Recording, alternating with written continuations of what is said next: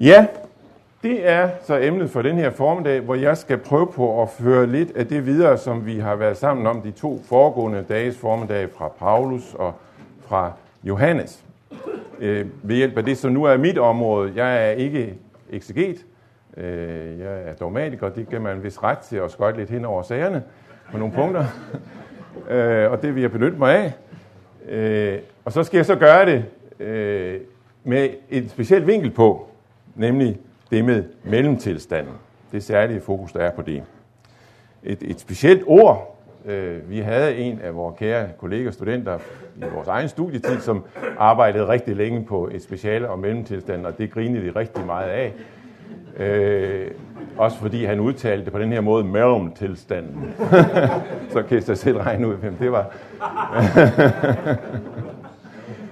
øh, han har nu vist, at der var ikke nogen grund til at grine af ham senere hen, vil jeg sige. Øh, og det er selvfølgelig ikke et ord, vi skal komme op på prædikestolene øh, med, men selve sagen, tror jeg, er, er rigtig relevant. For det er jo på mange måder der, spørgsmålene melder sig. Hvad sker der med dem, når de dør?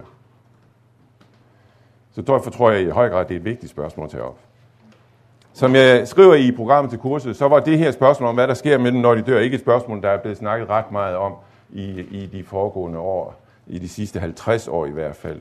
Vi husker øh, Lindhards berømte og berygtede foredrag om det evige liv fra 52, hvor han ikke afskaffede det evige liv, men i hvert fald sagde, at det var ikke noget, vi på den måde skulle fokusere på. Blandt andet skriver, opstandelsestro er ikke andet eller mere end Guds tro. Er aldrig fremtidstro, aldrig udødelighedshåb, aldrig gensynsforventning. Øh, alt det er jo bare forsøg på at indrette sig lidt hyggeligt i en ellers uhyggelig tilværelse. Men opstandelsestro er blot det at tage livet af Guds hånd som den, der ved, at den skyldige, den gældsbundne, i det højeste kan håbe på barmhjertighed. Det var en, en, et, et vækkerråb fra hans side, ønskede han, at vi skulle af med al den her alt for automatiske snak om evigt liv osv., men det blev også så radikalt, så folk hørte det som en afskaffelse af det evige liv, og det var det på også, måde også. Fordi han var jo Bultmann-præget, det vil sige, det her med, hvad Bibelen siger om øh, fremtid, om de sidste tider, skulle ikke tages for konkret. Det handlede alene om, hvad det kastede af lys ind over livet her og nu, og vores liv her og nu, og der måtte vi stanse, så at sige, og lade det andet ligge i Guds hånd. Og det er der så blevet prædiket over, eller ikke prædiket over, i årtier, og skrevet dogmatikker over os, sådan at vi ikke fik et afsnit om de sidste tider i den dogmatik, der kom i øh, slutningen af 80'erne og begyndelsen af 90'erne, fragmenter af et spejl, og jeg tror, de har fortrudt det rigtig mange gange siden, at de ikke havde et afsnit om det der. Fordi de er jo kommet på efter. Det er i den grad kommet på. Folk spørger, hvad der sker. Og når ikke kirken kan give et svar, så er der i hvert fald andre på markedet, der kan give et svar. Og så bliver det dem, der kommer til at køre med klatten. Og det er der også nogen, der kan se, at det heller ikke er rigtigt. Så nu prøver vi det bedste, vi har lært.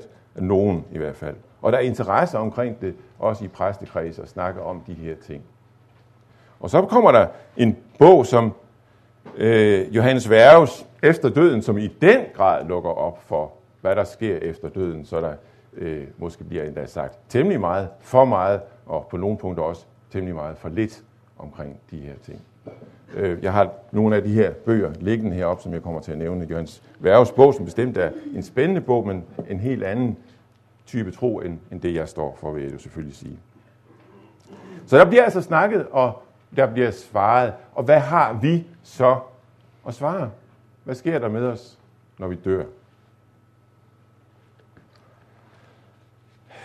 Ja, nogen vil sige, jamen der kommer vi da i himlen. Og jeg er lidt bange for at kaste alt for meget grus i maskineriet, men jeg synes ikke, det er det rigtige svar at sige sådan umiddelbart. Og nu skal jeg så selvfølgelig møde en vis modsigelse. I hvert fald, det kræver nogle kvalifikationer, hister her. Det er ikke det første svar, vi kommer med, hvad der sker. Hvad er det, vi håber på? Hvad er det, vi ser frem imod? Vi siger det jo i trosbekendelsen, som er en sammenfatning af det nytestamentlige vidensbyrd, hvorfra han skal komme igen for at dømme levende og døde, og vi tror på søndernes forladelse, kødets opstandelse og det evige liv. Det er fokuset i det nye testamente. Det er der vist ikke nogen, der kan være i tvivl om. Det har vi mødt, øh, ikke mindst i timerne med Paulus, og jeg vil også sige i Johannes timerne. Det er simpelthen det grundlæggende perspektiv i det nye testamente, og det skal også være det grundlæggende perspektiv et eller andet sted i vores tro og forkyndelse. Det skal vi fastholde. Vi skal passe på, at vi ikke mister det her af syn. Det var derfor, vi skulle begynde, som vi begyndte med at synge den salme, som vi sang her. Det er perspektivet, det kan man jo i bogstaveligste forstand sige, hvis perspektivet er slutpunktet, og så tager vi slutpunktet fra Bibelen. Og jeg så en ny himmel og en ny jord, og jeg hørte en høj røst fra tronen sige, nu er Guds bolig hos menneskene, og han skal bo hos dem. En ny himmel og en ny jord. Og Guds bolig er hos os, hos menneskene. Når det her det er øh, når jeg føler, det er vigtigt at fastholde, øh, så er det dels fordi, jeg har hørt nogle foredrag på Hoffmann i min ungdom, som har sat sig dybt i mig. Det er ikke nødvendigt, at jeg har overtaget alt, hvad han siger om de her ting. Og jeg har hørt senere en foredrag af Øtnem, som også gjorde en stor virkning på mig, øh, som, som, som stadigvæk også sidder i min krop. Øh, og det har også noget at gøre med, at vi tror på, at Gud er skaberen. Og den verden, han har skabt, det er ikke bare en kulisse. Det er ikke bare sådan en eller anden øh, lille forting i forhold til det egentlige. Vi tror på, at han skabte, fordi det er det, han er og vil med os. Det skabte liv er hans vilje. Og så er der kommet ødelæggelse ind i det skaberværk. Det er rigtigt. En grundlæggende ødelæggelse er kommet ind. Men det betyder jo ikke, at Gud har, har opgivet sit skaberværk. Han bliver jo ved. Han bliver ved med at velsigne det og give liv i det. Og så sætter han grænser for de ødelæggelser, der er kommet ind med sine lov, med sine ordninger, som kan mærkes hårde, men som dog er en del af hans velsignelse. Og så midt i dette skaberværk, der sætter han en historie i gang. Han handler igennem historie. Han kalder Abraham og igennem ham et folk. Og så er toppunktet i historien det, der sker med Jesus, og som vi har fået udfoldet nu, også her til morgen af, af Børge. Og den historie er ikke slut den er vi midt i.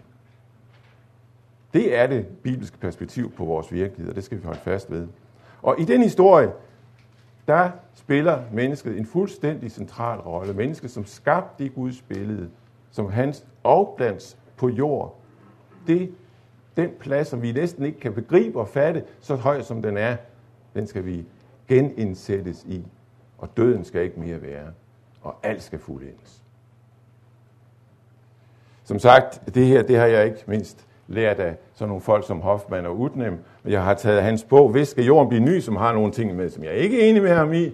Lad mig bare sige, det er omkring tusindårsrig og den slags ting. Men i perspektivet, det er rigtig, rigtig godt at få det med stadigvæk, vil jeg sige.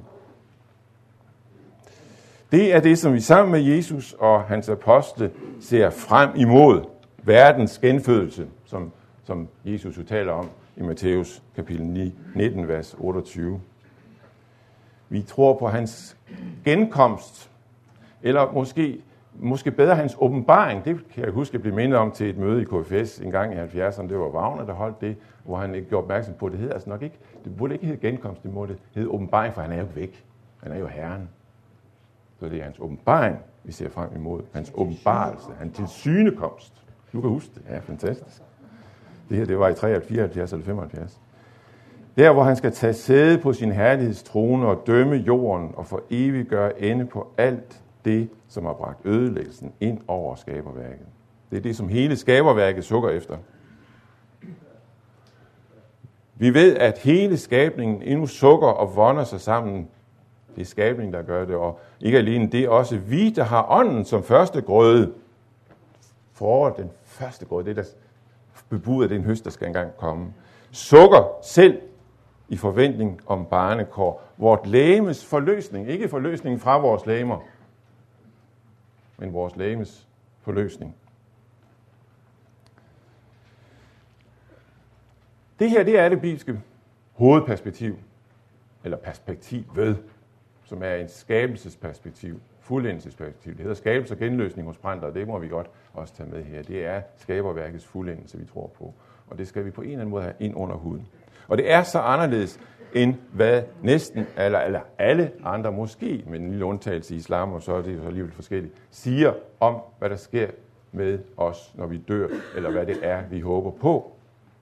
Jeg har taget bare et par eksempler med for at, at, at vise, hvordan, hvor forskelligt det her er i forhold til den samtid, som det nye testamente voksede frem i. Og det har jeg lært øh, ikke mindst af, igen N.T. Wrights kæmpe mobbedreng her, øh, the, the Resurrection of the Son of God, hvor han har en stor, stor udfoldelse af, hvad samtiden sagde om de her ting, for at tegne en baggrund for, hvor anderledes det er, det som Nytestamentet taler om de her ting.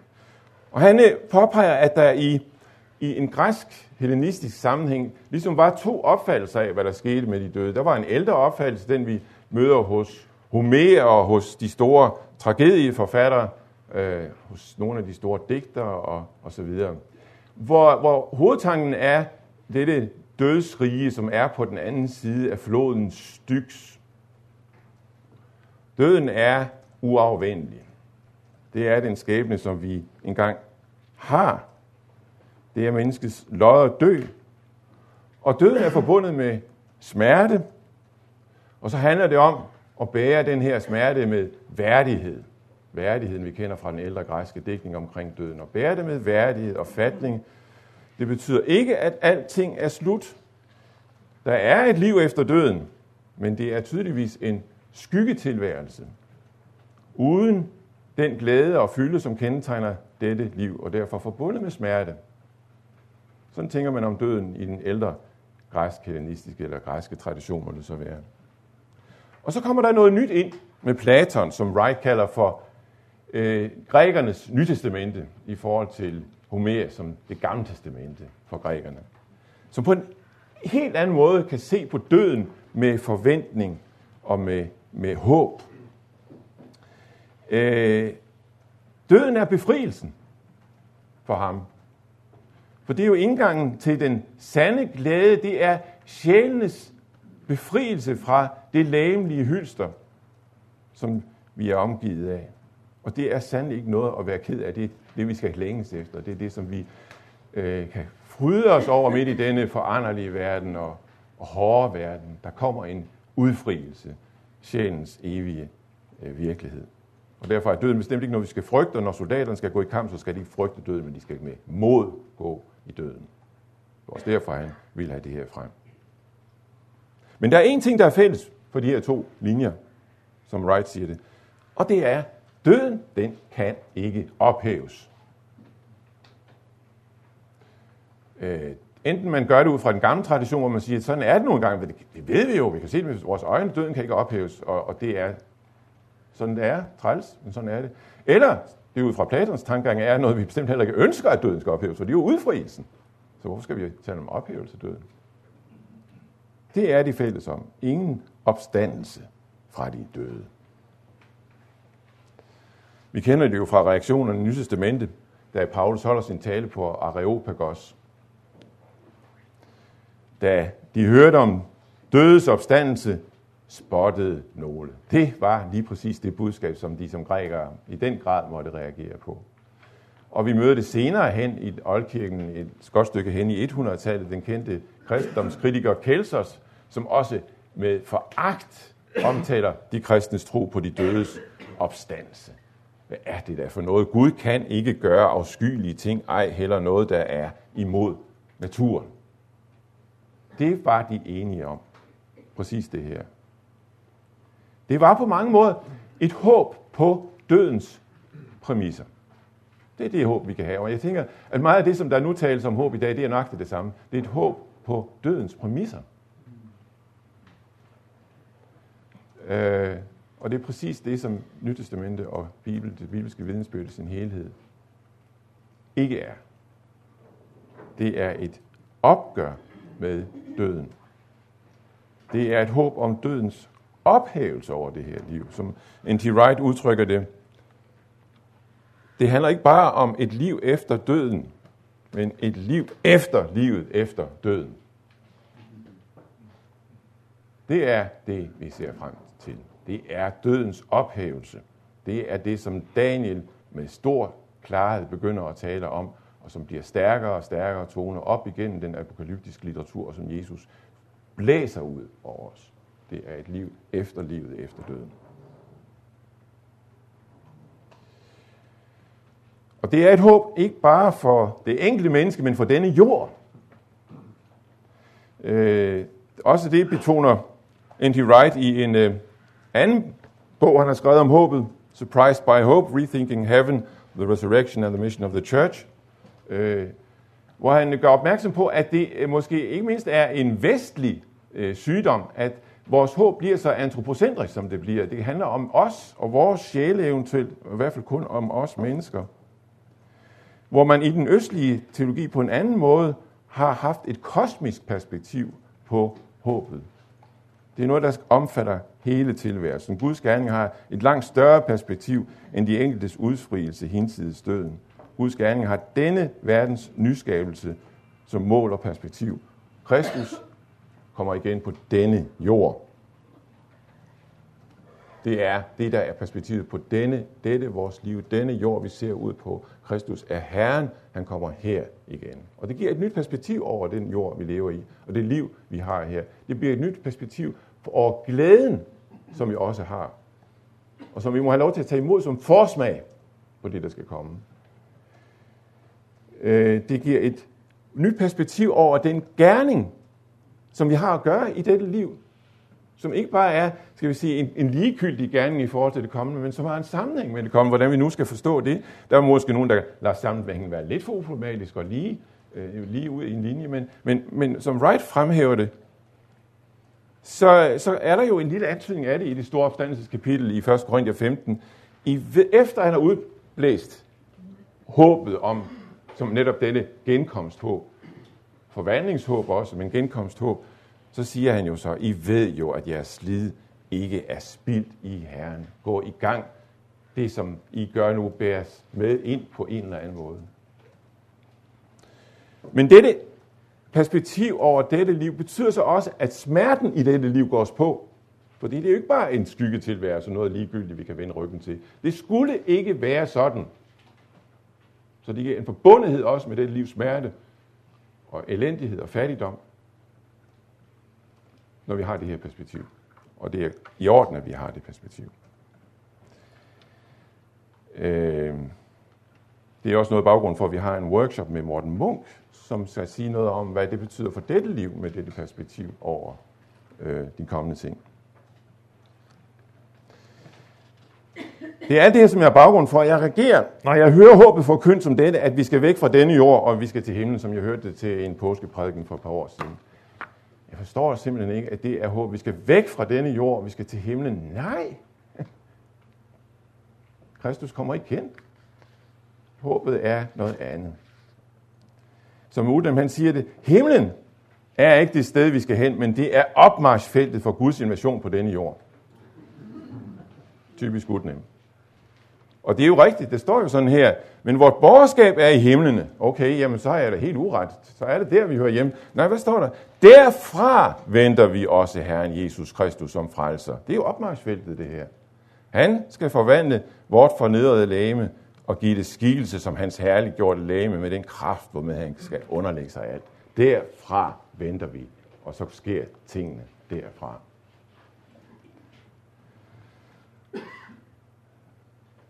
Øh, det her det har jeg jo oplevet en skarp reaktion på, når jeg engang imellem har snakket om det og talt om det øh, også i missionshus og sådan noget. Vi tror der på en ny himmel og en ny jord. Okay, så bliver det så lidt vaklen der. Øh, men altså, så står der, at denne jord skal der rulle sammen som bogruller, og det er der radikale ting, der siges. Vi skal der i himlen, ikke også? Og det er jo rigtigt.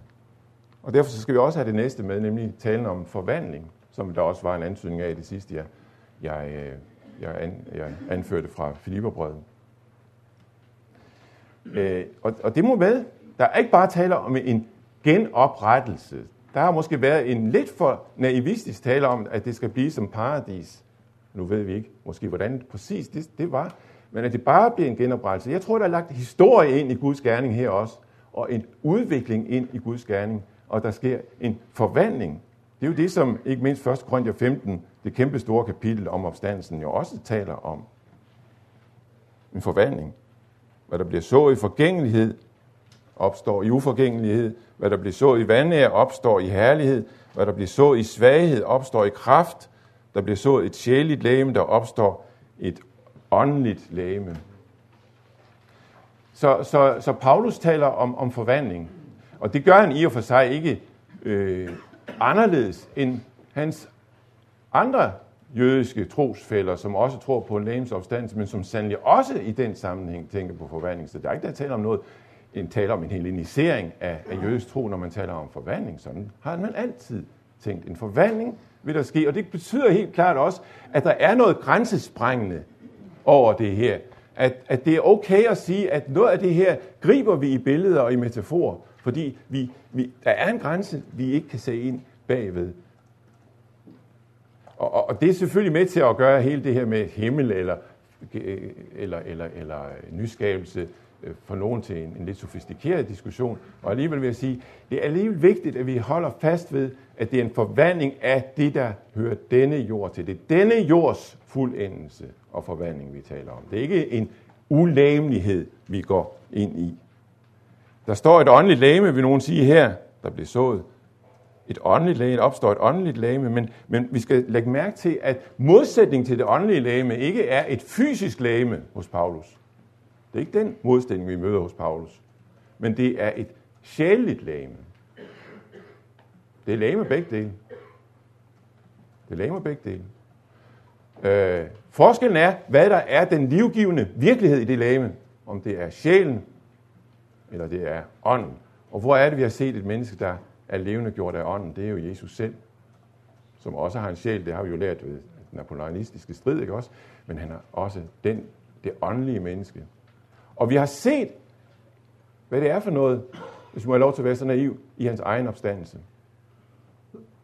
Som vores bror, som en af os, og samtidig en, der sprænger vores grænser. Vi kan ikke gribe det, men mere fjern er der alligevel slet, slet ikke.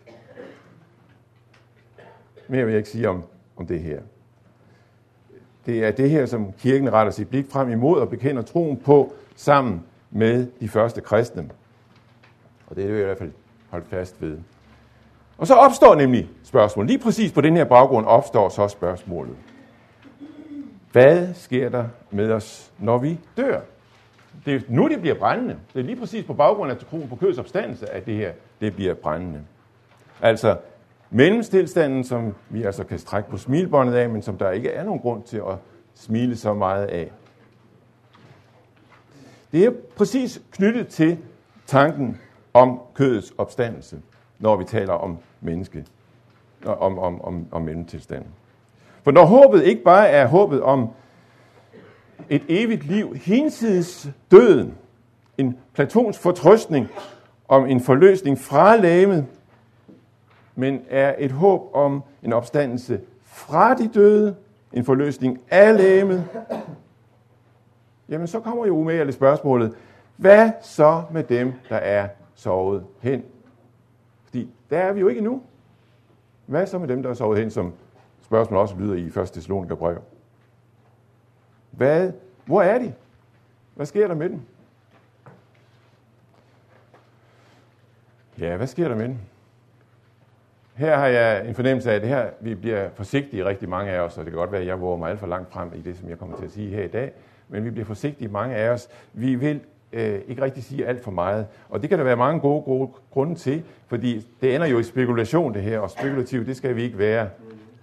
Og øh, vi har måske også den gode grund, at hvis vi går alt for langt ind i det her, så ender det også med, at så, for, så, så, så udtynder vi troen på kødets opstandelse. Så bliver det, hvis vi bevæger os alt for langt ind i, hvad sker der med dem, så flyttes fokus igen. Så bliver det ikke mere de dødes opstandelse, men så bliver det sjælen og alt det, som det handler om, som kommer til at fylde hele billedet. Så vi holder os tilbage, vi siger ikke for meget. Øh, jeg glemmer aldrig første gang, jeg stod over for det her, sådan, det her spørgsmål, så det virkelig gik på mig. Øh, det var en, det var vores studietid, det en, der havde mistet sin mand og sit barn. Og det var en, en, noget, der greb langt ind i vores studenterflok, og som øh, vi snakkede om det, og hun spurgte til det, og hun stillede det her spørgsmål, hvad, hvad nu?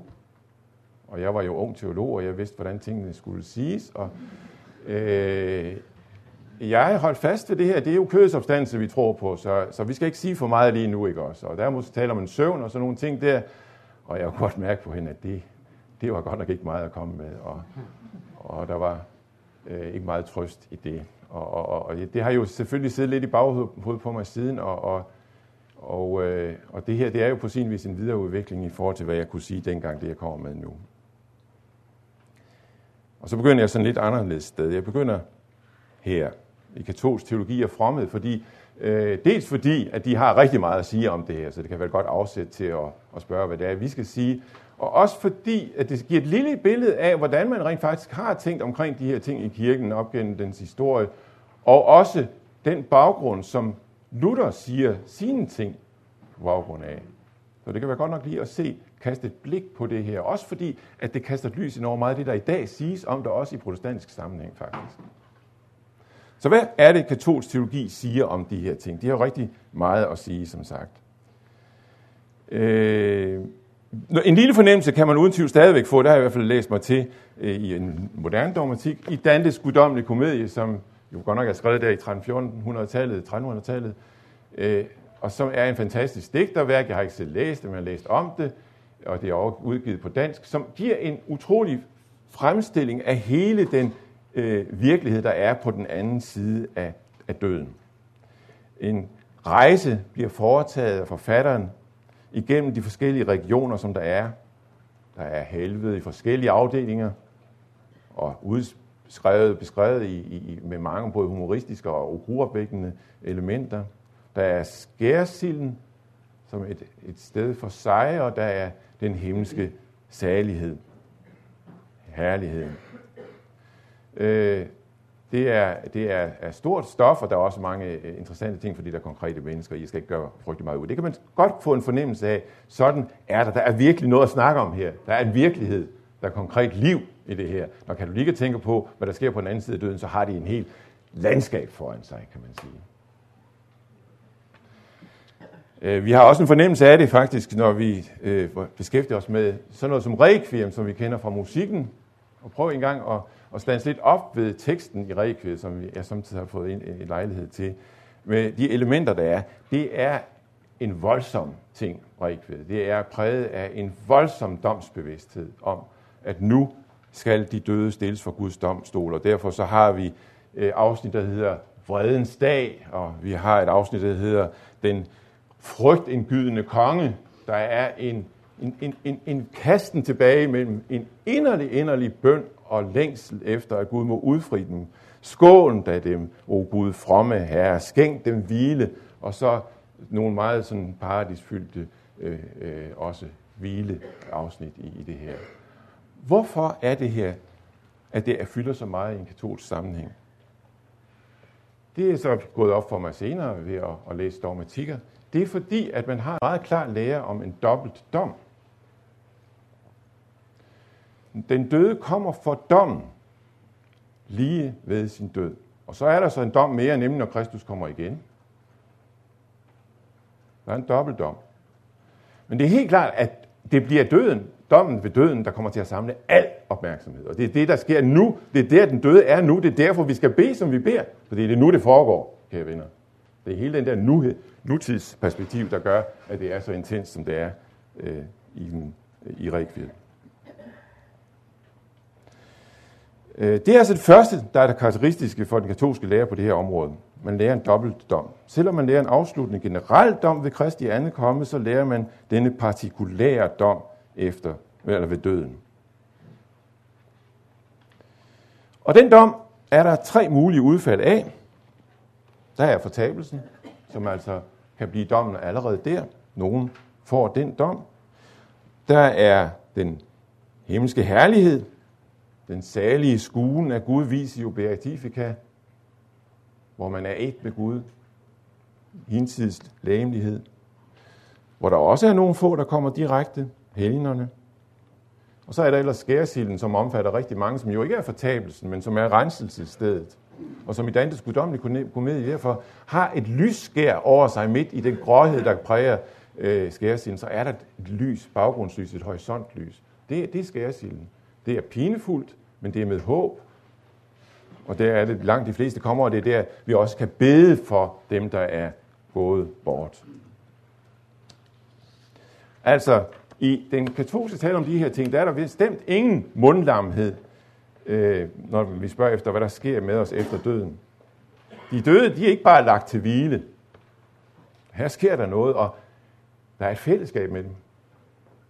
Vi kan bede for dem, og øh, der er også nogle af dem, der beder for os. Øh, det er jo helgenerne, der gør det. Der er virkelig et fællesskab. Der er noget liv i det her. Selvom man stadig bekender troen på kødets opstandelse, så er det som om den fremtidige dom egentlig ikke spiller nogen kæmpe stor rolle. Det hele er sådan set klaret. Der er tale om, at sjælen, den evige sjæl, som man katolikkerne har rigtig meget at sige om, utrolig meget at sige om, sådan set er genløbet hele forløbet, og er for langt de fleste vedkommende allerede inden Kristi genkomst nåede frem til den særlige skuen af Gud. De er der, og så skal de så som en gevinst mere få lægerne i klædt. Så det bliver ikke til så meget den sidste dom.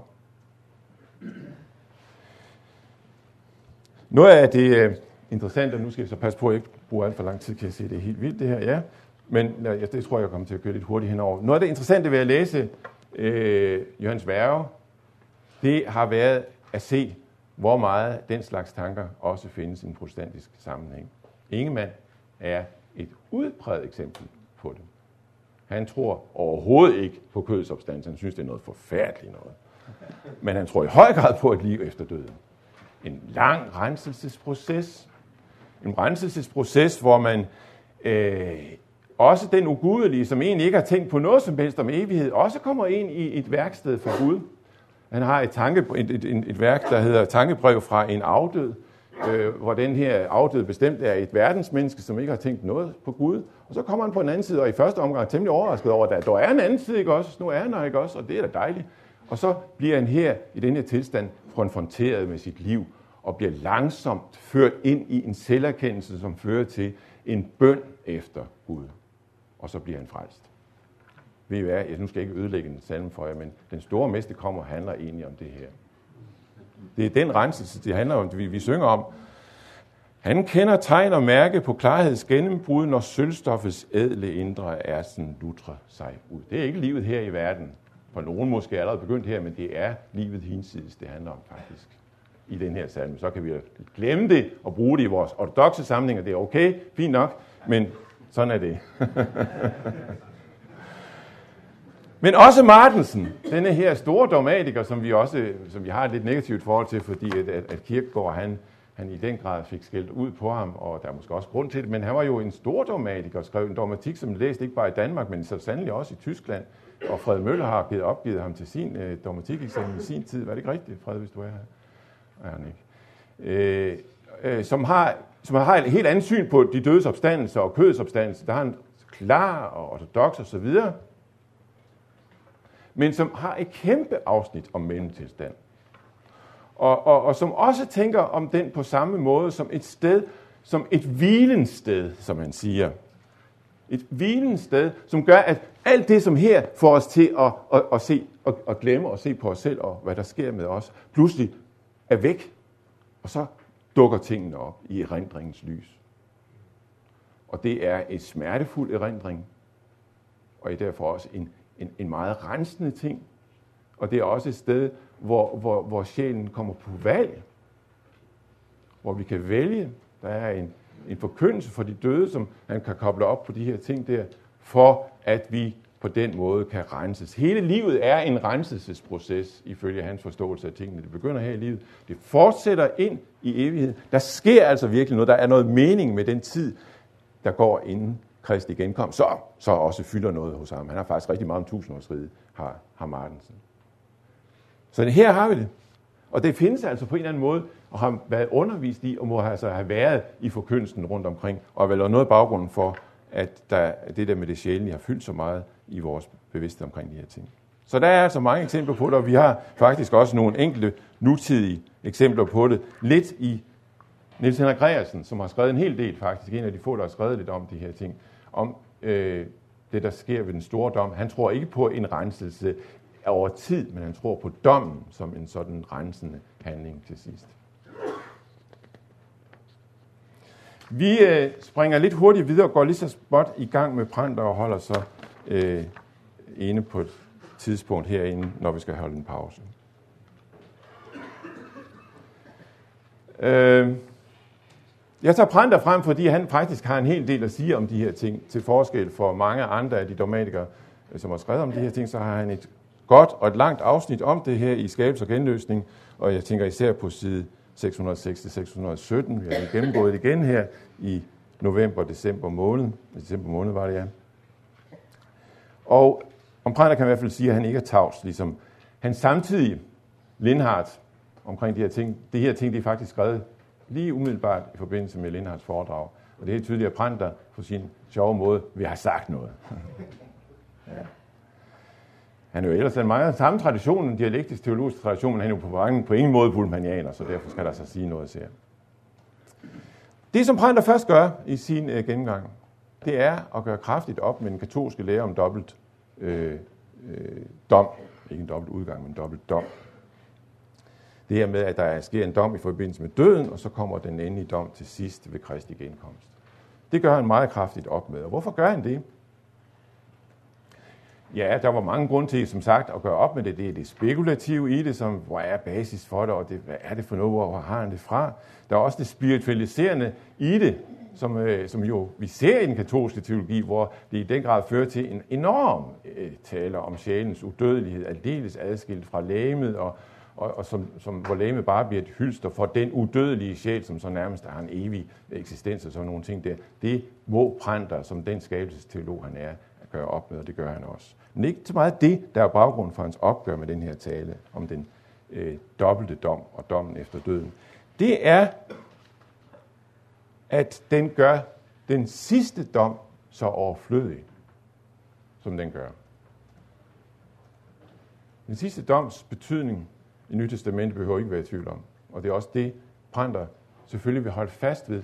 Og når han vil holde fast ved det, og det kan måske virke øh, lidt sjovt og spekulativt, at det, det er hans begrundelse. Når han vil holde fast ved det, så er det fordi, at han vil holde fast ved, hvad der er grundlaget for den dom, der skal fældes til sidst.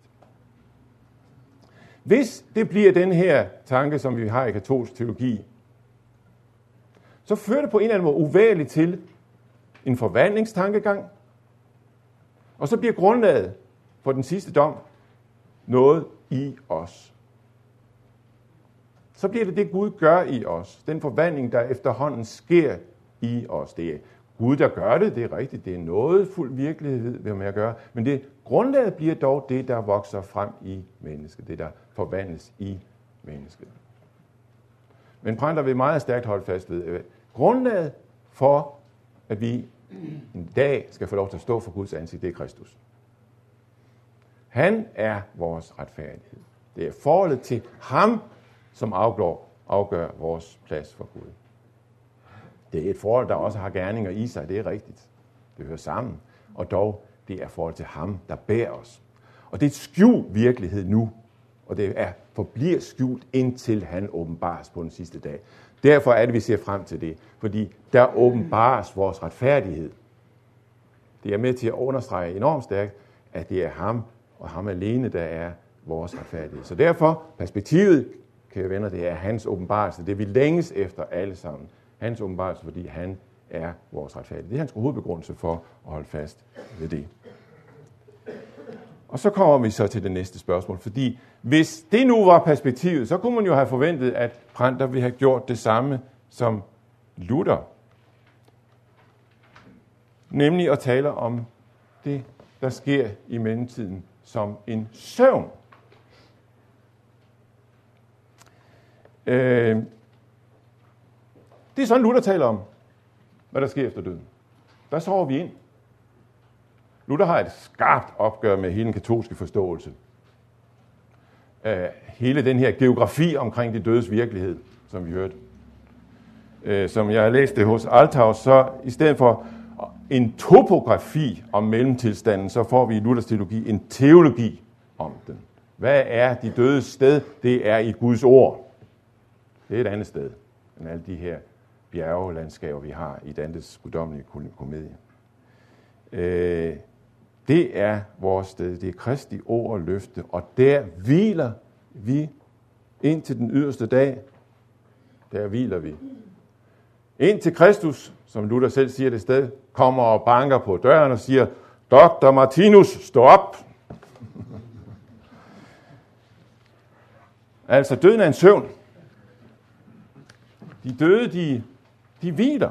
Det er typisk Luther skal tale om hvilen, som de døde går ind i. Det er dø, det er som at lægge sig en aften.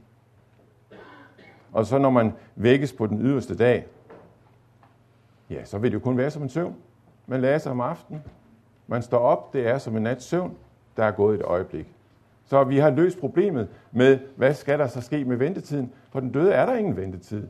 Det er en søvn, man står op i opstandelsen, når Kristus kommer og banker på vores dør og siger, nu skal du stå op. Er det sådan, det skal forstås? På den måde er det jo helt klart sat en meget effektiv stopper for alle spekulationer om, hvor de hellige er, og helliges forbønder, og alt sådan nogle ting der. Øh, også om skærsild. Vi slipper for det alt sammen, og vi får fokus fastholdt. Det er Kristi genkomst, det handler om. Så der er meget, der taler for den her forståelse af det. Og alligevel er det ikke den forståelse, Pranter vælger, og nu holder vi så en pause, vi skal se på det. Ja. Lige midt i, i gengivelsen af Pranter, som jeg jo har lært meget af her, og som jeg bliver mere og mere øh, glad for, også omkring de her ting, det må jeg bekende. Øh, Pranter burde på mange måder, kan vi se, ud fra hans meget øh, klare betoning af den kommende dom, og det er der fokuset ligger, og hans antispekulative øh, tendens, i og for sig har taget imod Luthers løsning med en kysshånd, men det gør han altså ikke. Og det er Luthers løsning, og det er en Luthers teologis løsning til dels, skal dog siges kun fordi. For Luthers ortodoxi går faktisk videre og taler om en, klar, øh, taler om en dom ved, ved døden, så det er på mange måder der, den Luthers tradition øh, har været. Så det er ikke så meget Luther, men Luthers tradition, der har tegnet billedet der. Men, men, men Luthers løsning køber Pranter ikke. Og hvorfor gør han ikke det? Jamen, han, en af begrundelserne, han kommer med, det er, at det negligerer tidens fortsættelse i denne verden. Det er jo det, der er problemet for os efterladte. Det er meget godt at høre, at for den døde er det som en søvn. Man bliver lagt til hvile og står op på den yderste dag. Men hvad med os, som lever i tiden? Som bliver ved med at leve i tiden? Der er ikke meget trøst i det. Der er ikke meget liv i at tænke sådan. Det, det der tidens problem, det bliver negligeret. Og, og den her problematik er ikke bare noget, der har relevans for os som efterladt. Det er ikke sådan bare sjælesørske grunde, at, at, at Pranter øh, her øh, kommer noget andet. Han siger også, at det har relevans for Gud. I og med, at, at Guds forhold til denne fortsatte tid bliver løs. Denne forestilling er ingen løsning, altså dette med søvn, da den indebærer en forestilling om evighedens tidløshed, som synes at udelukke et virkeligt forhold mellem den evige Gud og hans i tiden skabte verden. Gud og det, der hører ham til, det er tidløst. Vi går ind i en helt anden tid, som ikke er tid, som er en tidløshed. Og det er der, Gud er. Hvad med os i denne her tid? Hvilket forhold har Gud til os i denne tid? Er der nogen reelt forhold til os i denne tid? Er denne tid stadigvæk kun denne kulisse, eller er Gud den, der er tidens Gud også? Gud, der skaber og virker i denne historie. Det er det, der er på spil for ham også. Vi får også nemt tanken om evigheden som en tidløshed, og, og det er også, altså vi bevæger os ind i nogle områder, som, som ligger uden for vores begreber, men er evigheden virkelig tidløshed? Er det ikke en platons tankegang? Er tiden ikke noget, som Gud har sat i værk ved skaberværket, som skal fortsætte uendeligt? Evighed er uendelig tid, som Axel Vansenster siger det i sin dogmatik. Det tror jeg er rigtigt. Øh, det er nogle af grunden til Og så førte, siger Pranter, til, at de døde, forståelsen af de døde og relationen til dem, bliver lidt som relationen for de gamle grækere til de døde, som vi førte hos Homer. Det fører til, at de kommer i en eller anden form for skyggetilværelse, ingenmands land. Vi kan ikke tænke om dem, vi kan ikke have noget forhold til dem, de sover osv. Der er ikke noget. De er væk. Han citerer en tysk teolog, Hans øh, Rasmussen. Sie wohnen für das allgemeine evangelische Bewusstsein irgendwo an einem Styx, altså denne flod. øh, som adskilte dette liv fra det hinsidige liv. De bor der. Det er et ingenmandsland. Man har ikke noget forhold til den. Vi kan ikke sige noget om den. Vi kan ikke tale om den. Men sige da, bed for den. For Prænder er det afgørende, at vi ikke tænker sådan om de døde, eller har et sådan forhold til dem. Øh, de døde er ikke i sådan et ingenmandsland. Der er et fællesskab med dem. De er der endnu. Øh, vi kan have et forhold til dem. Vi kan have et forhold til dem i bøn. Vi beder for dem. Vi kan have et forhold til dem i tro. Vi er i troens fællesskab med dem. Brænder har faktisk en lang udfoldelse og forsvar for dette, at bringe afdøde frem i vores bønder. Ikke bare den der ene gang efter de er døde, og så skal vi ellers holde vores mund, men at kunne blive ved, så længe som det også føles relevant for os. Og kunne gøre det ikke mindst i, i gudstjenesten, bære de døde frem, fordi de er der i vores bønder. Ihukom dem. Måske særligt omkring nadverens festmåltid. Det er jo festmåltid, forsmagen på det kommende, der hvor vi selv allerede får lov til at være der fremme, hvor Kristus allerede er og kalder os hen, og hvor han nu besøger os. Det er hvilepunktet midt i kampen. Her træder vi frem som et fællesskab sammen og beder for hinanden og bærer hinanden, og vi bærer også de andre frem. Det fællesskab, som vi udgør, det stanser ikke bare ved de levende, det omfatter også de døde. Jeg fik faktisk en rigtig stærk oplevelse af det her i november måned, hvor der var indvielse af den nye kirke for valgmenigheden her i byen. Øh, jeg kommer ikke normalt der, men man kan jo godt komme der en gang imellem og gøre det gerne. Og, øh, og der, havde, der var en, en, omkring nadverfejringen, hvor der lidt også talt om, at der er altså nogen, vi savner her. Helt konkret. Nu er vi sammen her, og vi savner dem. Dem husker vi på, og husker på, at de er med. Og det var fantastisk godt. Det er rigtigt. Det er sådan, det skal være. Øh, hvad gør vi? Vi beder Kristus om ikke at slippe dem, men stadig tage dem sammen med os ind i sit evige offer, ind til genkomsten, siger Pranter. Vi beder så for dem, men ikke bare alene, så beder vi for dem, men vi tænker også på, at de beder for os. Vi ihu kommer deres forbøn, siger Pranter, min sanden. Ikke fordi det skal føre til nogen form for helgendyrkelse, og vi skal bede dem om at bede for os. Det er slet ikke det, det handler om. Vi er et fællesskab, hvor vi beder for hinanden, hvor vi beder hinanden, og det gør de, og det bliver de ved med, og det gør vi, og det bliver vi ved med, og de er med i vores bønder. Sådan er der et fællesskab imellem os. Og han øh, mener at kunne henvise til øh, Confessio Augustana 21, som jo også taler om en helgendyrkelse. Vi har en afsnit om helgendyrkelsen i Confessio Augustana, øh, som hedder sådan her, om helgendyrkelsen lærer de, at ivkommelsen af de hellige kan fremføres offentligt det er det, vi skal lægge mærke til. De kan fremføres offentligt, for at vi skal efterligne deres tro og gode gerninger i overensstemmelse med vores kald. Det er okay, det handler ikke så meget om, at vi skal bede for dem, men vi skal, vi skal have dem frem, hvor vi skal huske på dem. De var forbilleder, de er stadigvæk forbilleder for os. De går foran. Sådan begrunder han det i hvert fald.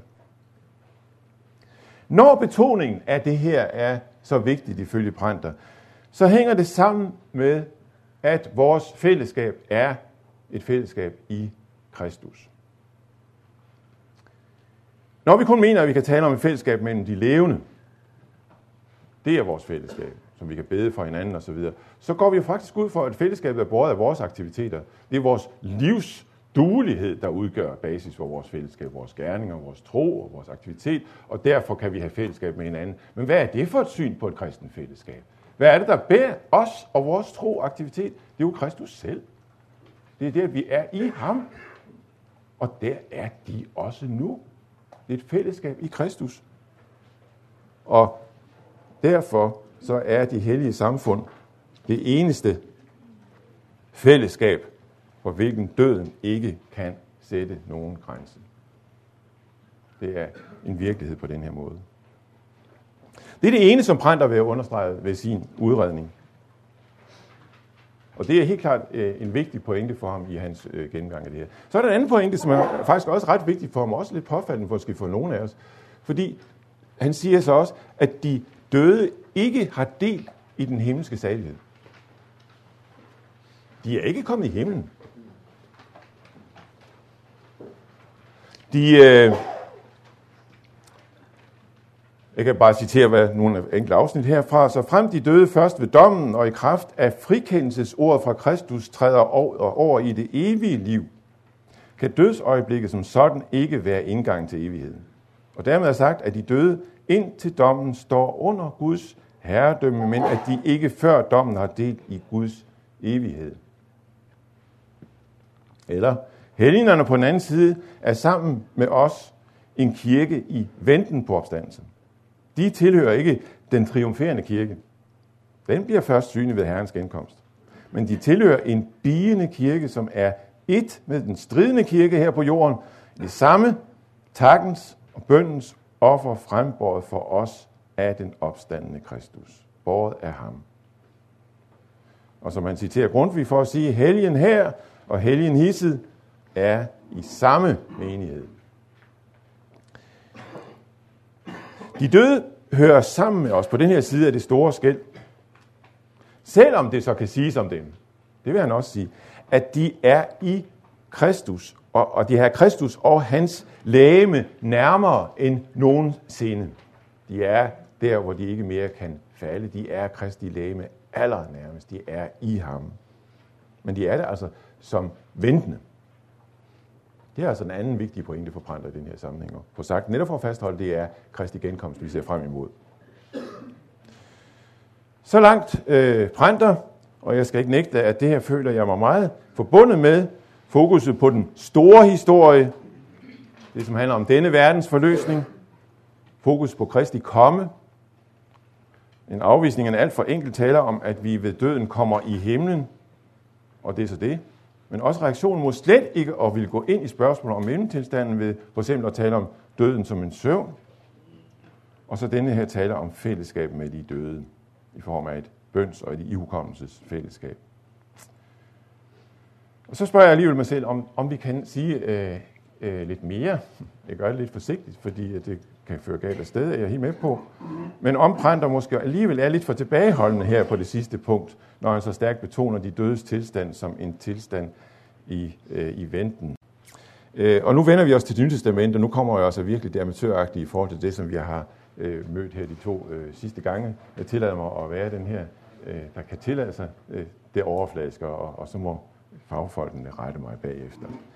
Men når jeg kender Paulus, øh, så er det for mig at se ingen tvivl om, at det er det der fremtidige perspektiv, som er hovedperspektivet for ham.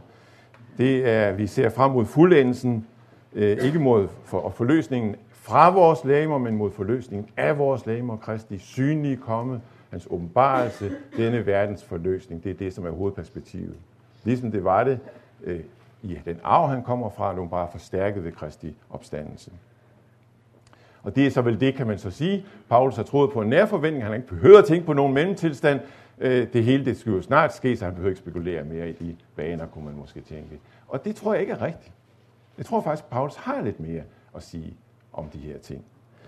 Øh, jeg tænker på nogle helt konkrete skriftsteder, som vi alle sammen sidder med, som jeg også lige hurtigt fik øh, præsenteret for af Nikolaj i tirsdags. Der er det her sted fra Filipperød, kapitel 1. Til for mig er livet Kristus og døden en vinding, men hvis fortsat liv på jorden betyder frugt af mit arbejde, så ved jeg ikke, hvad jeg helst vil. Der trækkes i mig fra begge sider. Jeg længes efter at bryde op og være sammen med Kristus, for det er langt det bedste, men at blive i live er det mest nødvendige af hensyn til jer. Altså, døden en vinding. Det er jo klart døden, han her taler om. Det er ikke Kristi genkomst, han taler om.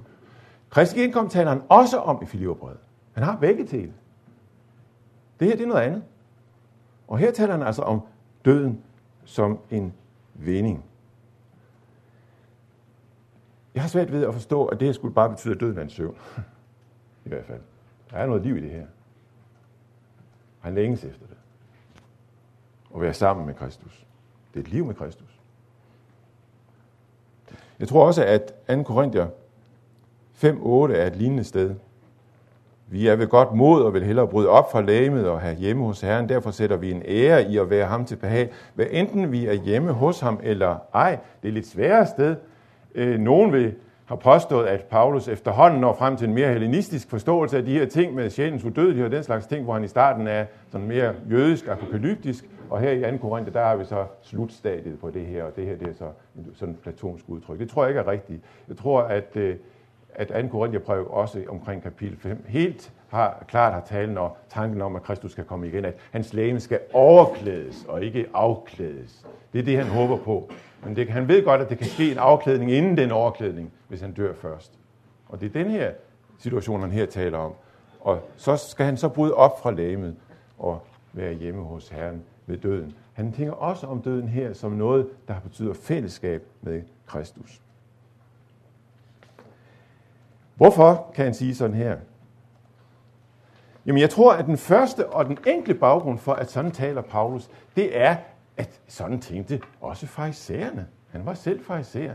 Det er ikke en ukendt tanke for farisæerne, at der er en sådan en form for mellemtilstand. Farisæerne, som var den del af den jødiske tradition, som allerstærkest betonede de dødes opstandelse og kødsopstandelse, fik også størst brug for at tale om de her ting, og har også haft en tanke om sjælen, der er hos Gud, mens lægemet ligger i jorden indtil opstandelsens dag. Øh, vi har faktisk nogle konkrete nedslag af det her i Apostlenes Gerninger 23.8, hvor Paulus bliver stillet for det store råd. Jeg ved ikke, om jeg har fået det med. Øh, hvor Paulus bliver stillet for det store råd, for han som god taktiker får sået splid imellem sadukæerne og farisæerne ved at sige, at han også tror på de døde. Han står her, fordi han tror på de dødes opstandelse, så kommer det jo i tumulter. Sadukæerne tror ikke på de dødes opstandelse, farisæerne gør det, og så kommer der en slåskamp. Og så står der om farisæerne, de siger, at der hverken, nej, om sadukæerne, de siger, at der hverken er nogen opstandelse, eller nogen engel, eller ånd, som farisæerne hævder begge dele mens farisæerne hævder begge dele. Hvorfor står der noget om engel og ånd her, hvor der egentlig er diskussion om de dødes opstandelse?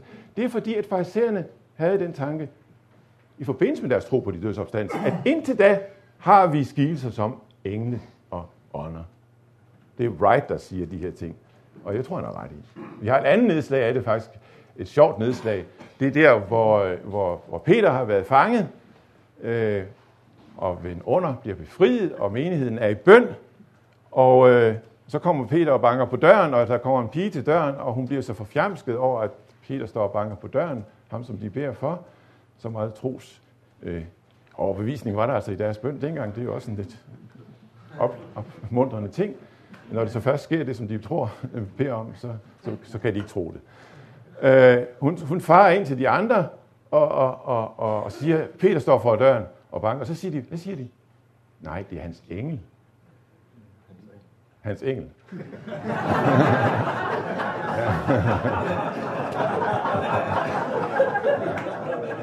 det, er, det er hans engel.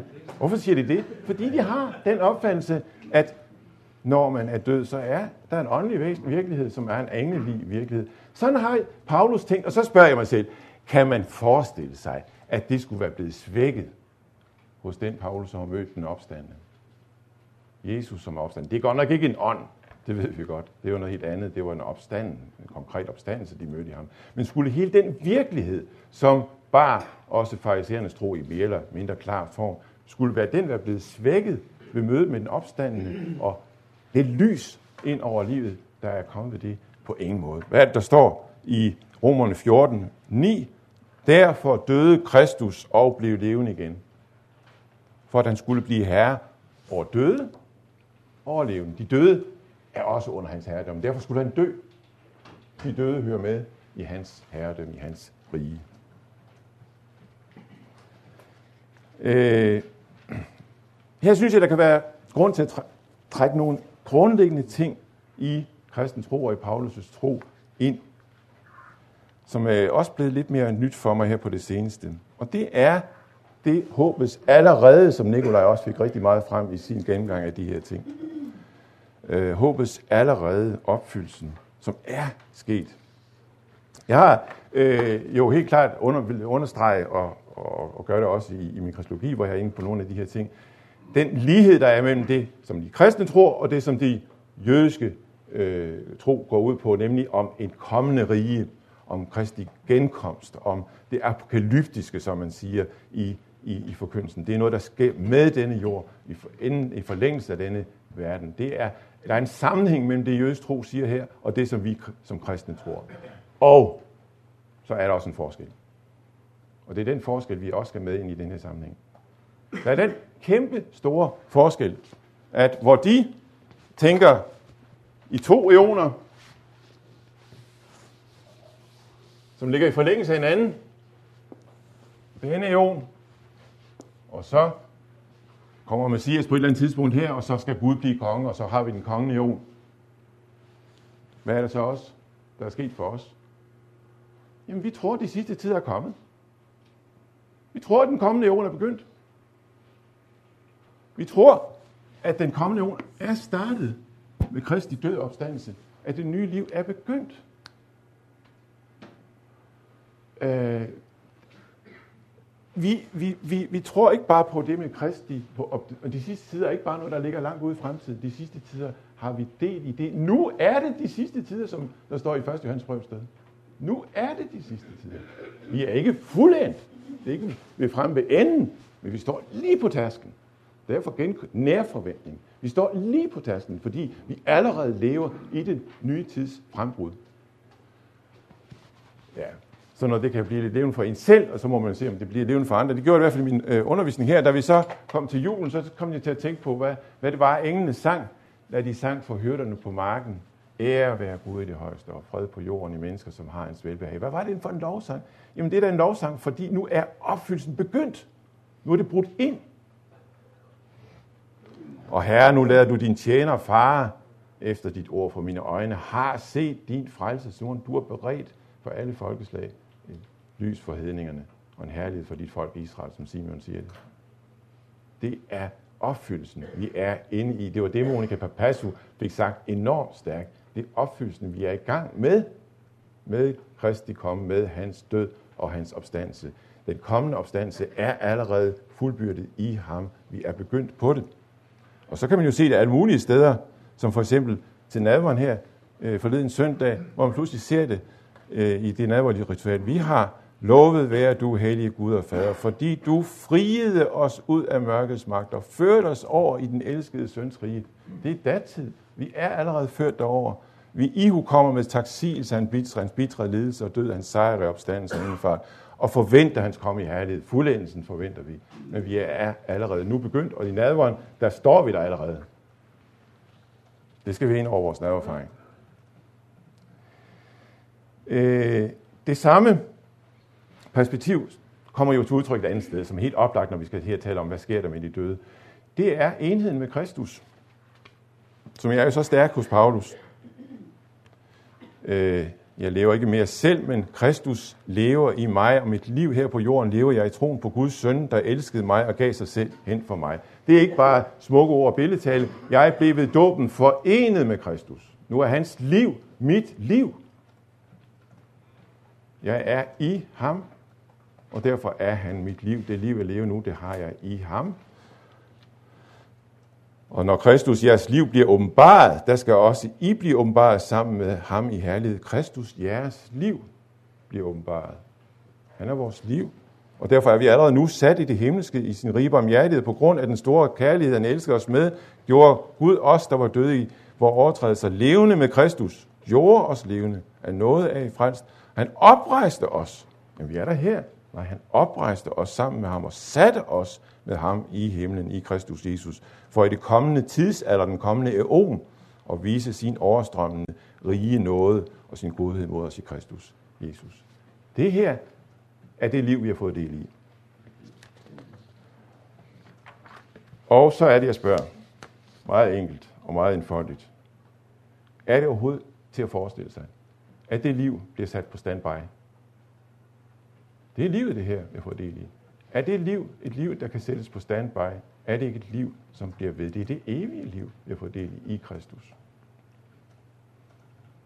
Som øh, Jesus jo minder os om, Gud er ikke Gud for døde, men for levende. Man lever også, når man sover, okay. Men er det alligevel helt den rigtige metafor at bruge i den her sammenhæng. Det er, og nu skal jeg være slut, det som jeg tror kommer for fuld udlæsning hos Johannes. Vi har allerede mødt meget af det. Jeg kender ikke så meget til Johannes, som jeg kender til Paulus, og indledningsstoffet er et stort og vanskeligt kapitel, det er helt med på. Men Bultmans idé om, at det her er en mærkelig blanding af jødisk øh, apokalyptik, som ligger et eller andet sted, og så kommer der en hellenistisk overbygning med en evighedstankegang. den er vist for, for, forladt for, for mange vedkommende. Det her, i dag taler man om det på en helt anden måde, som en, noget, der er blevet til en jødisk sammenhæng. Qumran-teksterne viste jo nogle ligheder og nogle sammenhænge, som helt rev tæppet væk under det, som Bultmann havde der. Det er en jødisk kontekst, vi skal forstå det her. Det, som gør Johannes så uomgængelig i den her sammenhæng, det er jo helt klart den måde, som han taler om det evige liv på.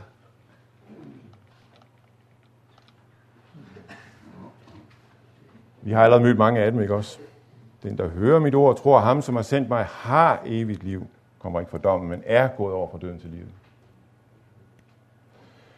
Hans vilje er, at enhver, som ser søn og tror på ham, skal have evigt liv, og, skal oprejse, og jeg skal oprejse ham på den dag. Der er det futurisk.